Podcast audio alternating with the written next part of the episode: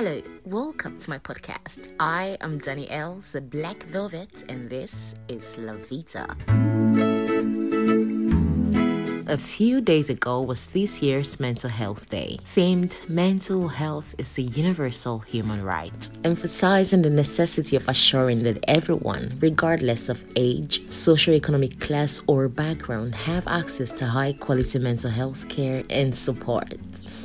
Nigeria, our markets. How can we have access to these in a country where mental health is shrouded in secrecy due to stigma and discrimination, where mental health care is in a sorry state, where even the professionals are underpaid and they won't use work to them? And as you know, many of our doctors they jackpa on a daily.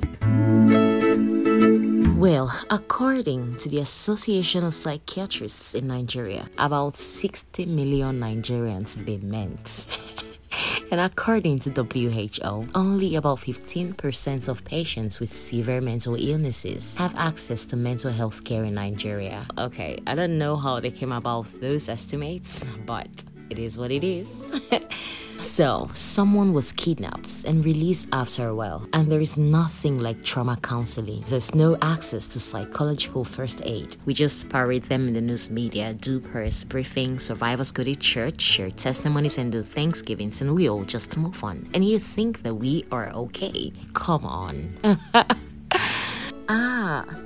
This thing is not ordinary. Who did I offend? My enemies have finally gotten me. So, instead of listening to what your child is going through, you'd rather take the child to a church to get deliverance. Nigerian parents, I'm talking to you. How can we blame bipolar disorder, PTSD, or dementia on witches, evil spirits, or village people?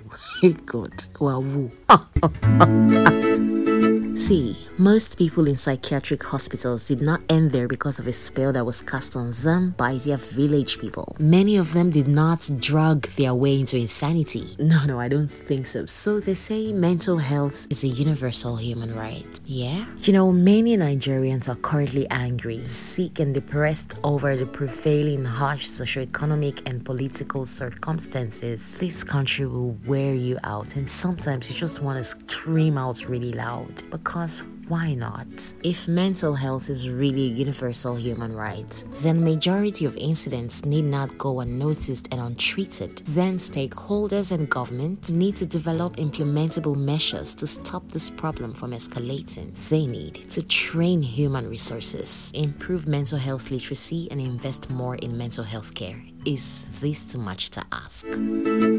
You see, you and I also have a huge part to play too. To start by putting an end to discrimination and stigma, including racism. Okay, just imagine a world where we're all kind to each other, as in genuinely. Hmm, you know what that would mean, right? And yes, it is possible. You'd never know what someone is going through, so the least you can do is be kind. Someone may be suffering from mental health issues. But as Nigerians, where we be, giant of Africa, we go tag spiritual problem, clout chasing or attention seeking. The heck you can blame that mental illness on your wicked stepmother, your in law, your landlord, or what have you. Let's stop with the myths and traditional beliefs because no be everything be spiritual. There's need to pay very close attention to your mental well-being and give it the priority it deserves. For Pete's sake, mental illness is diagnosable and treatable. It is well would not cure that mental illness. Maybe it's not even deliverance you need to get out of that mad state. Please go to a hospital. Okay, so with this, we have come to the end of this episode. Thank you for listening. No matter what happens, please remember to guard your mental state with everything. Until I come your way again, I'm sending you virtual hugs and smiles. Have a beautiful day. Bye for now.